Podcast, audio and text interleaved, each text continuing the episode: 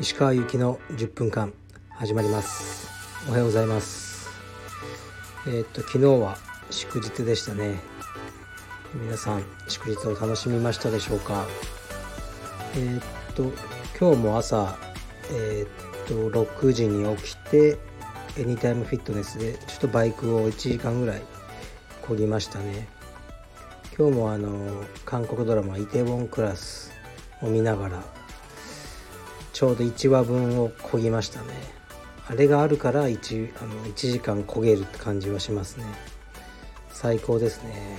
復讐劇ってのは最高ですね。若い時は、まあ、僕もそういうモチベーションで仕事をした時期もありましたね。こうバカにされたやつらを見返したいとかそういうのってすごく力にはなりますね。まあ、もうね今はそういうモチベーションでは働けませんが若い時はいいんじゃないでしょうか。それではレターいきます。こんにちは。MRP ダイエットについて質問です。以前ダイエットしていると聞きましたが経過はいかがでしょうか。私も MRP を試しているのですが腹持ちが悪く正直きついです。慣れるものでしょうか。うーん2キロぐらい痩せましたかね1ヶ月半で。もうちょっと痩せたいですね。僕はあんまり食べ物に興味がないのであの腹持ちが悪い感じはまあありますが大丈夫ですね全然。こう昼に外に出てあのランチ食べに行って帰ってきてでねもうこうあの青山だとランチも1500円ぐらいはするんでそっちの方が僕は面倒くさいなと思ってたので MRP は昼ねランチを MRP にしてるんですがまあね1食分多分400円ぐらいしちゃうんだと思うんですけど安いですよね。でパッて飲んで終わりなので僕はあのすごい助かってます。慣れると思いますよ。はい次いきます。えー、石川さんいつも楽しく聞いております。石川さんが戦って強かった選手を聞きたいです。いろいろな猛者とやってきたのでたくさんいるでしょうがよろしくお願いいたします。うーんもちろん強い人はいっぱいいましたね。僕が負けた人はやっぱ強いなって 思いましたね。でももう皆さんが知ってるような選手とのあの対戦機会はなかったですかね。ぎうんギリギリね本当僕があと1試合勝ってたらコパドムンド。ええー、っとなんかあちょっとどう忘れちゃいました。すごい有名な選手と当たる予定とかあったんですけどなんかねもうポカしてあの当たられなかったはしましたけど一回アジア選手権でその前年度の世界チャンピオンパブロ・シューバかな？いたんですよね。パブロ・シューバって選手は1回だけ世界チャンピオンになってその後なんか消えちゃったんですけど。その前年の世界チャンピオンとアジア選手権で試合しましたね。展開はというとなんか彼の反則で2点僕が取ったんですよね。このまま逃げ切りたいなと思ったんですけど、まあ、スイープ食らってパスガード仕掛けられて逃げようとしたとこをバックで締められましたね。なんかやりながらあやっぱ全然違うなと思ったのを覚えてますね。はい次いきます。えー、いつも楽しく聞かせていただいています。一つ質問させてください。勝手ながら石川さんは港区の高層マンションに住んでいるイメージがありますが持ち家派か賃貸派か教えてください。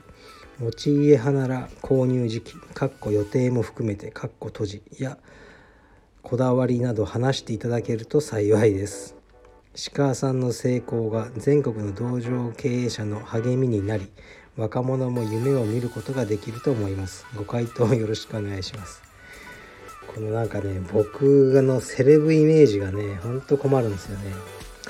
まあ僕は賃貸港区ですけどね賃貸に住んでますけど本当にあのうちの娘は公立小学校に行っててでまあいろいろとあのなんかねフラフラしちゃう子だったので僕が毎朝送ってたんですねと。で結構送るのが大変になっちゃって毎朝。小学校に一番近いマンションっていうのを借りたんですよね。で非常に安いです相場からするとその港区の。賃貸ですけどね、まあ、田舎から比べたらそれでも高いんですけどね。で結構狭くてもう古くて。だからねあのインスタの僕のストーリーとか見ると全然家はおしゃれじゃないって言われてましたよね。そういう感じですよ。もうそこまで余裕がない感じですね。だ持ち家派なんとかとかねこれもすごい考えるんですけどもう分かんないですね。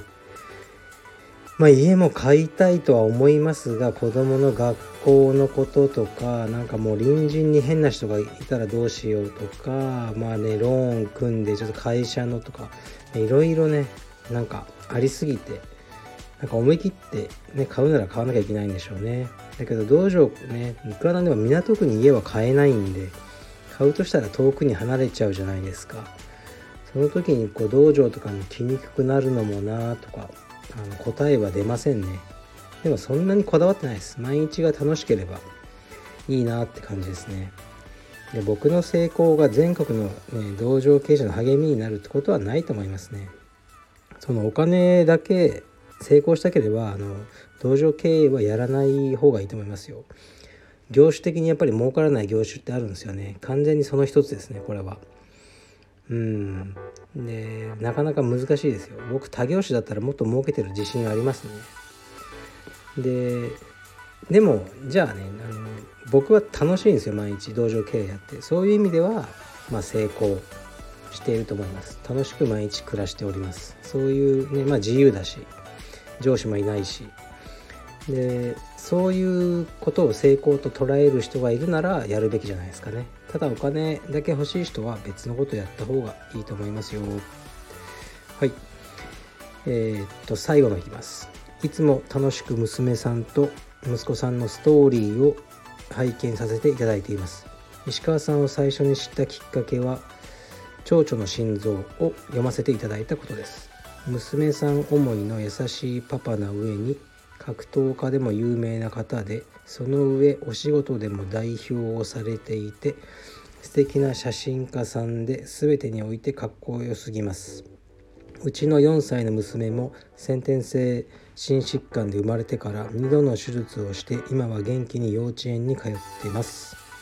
なかなかインスタグラムでは娘さんの病気の話はなさらないと思いますがいつか機会がありましたら娘さんがどんな風に自分の病気を受け止めているかとか私生活のいろいろなお話を聞いてみたいです。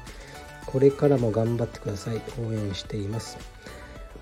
えー、身に余るお言葉ありがとうございます。うん。でもねこの方が書いていただいてるのはねまさに僕をねよく表してるんですよね。表してるっていうのは僕は格闘家でも一流でもなく写真家でも一流でもなく経営者でも一流でもなく全部足してまあまあっていうね。その、まあ、自分の才能のこうリミットも分かってるんでいろんなことでえー、っとね充実で言うと紫帯ぐらい。